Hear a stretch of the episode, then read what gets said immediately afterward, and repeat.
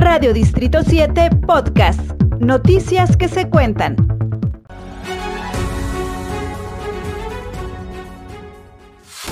Eh, muchas veces ahora en los comentarios recientemente incluso se ha comentarios que hay muchas prioridades. Claro, esta siempre va a ser nuestra principal prioridad. Que ustedes tengan agua, que tengan drenaje, que tengan calles pavimentadas.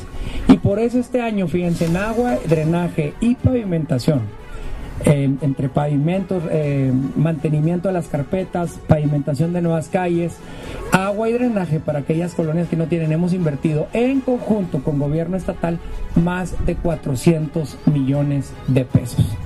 Aquí está nuestra prioridad y no quiero que se les olvide justamente en dónde está la prioridad del gobierno.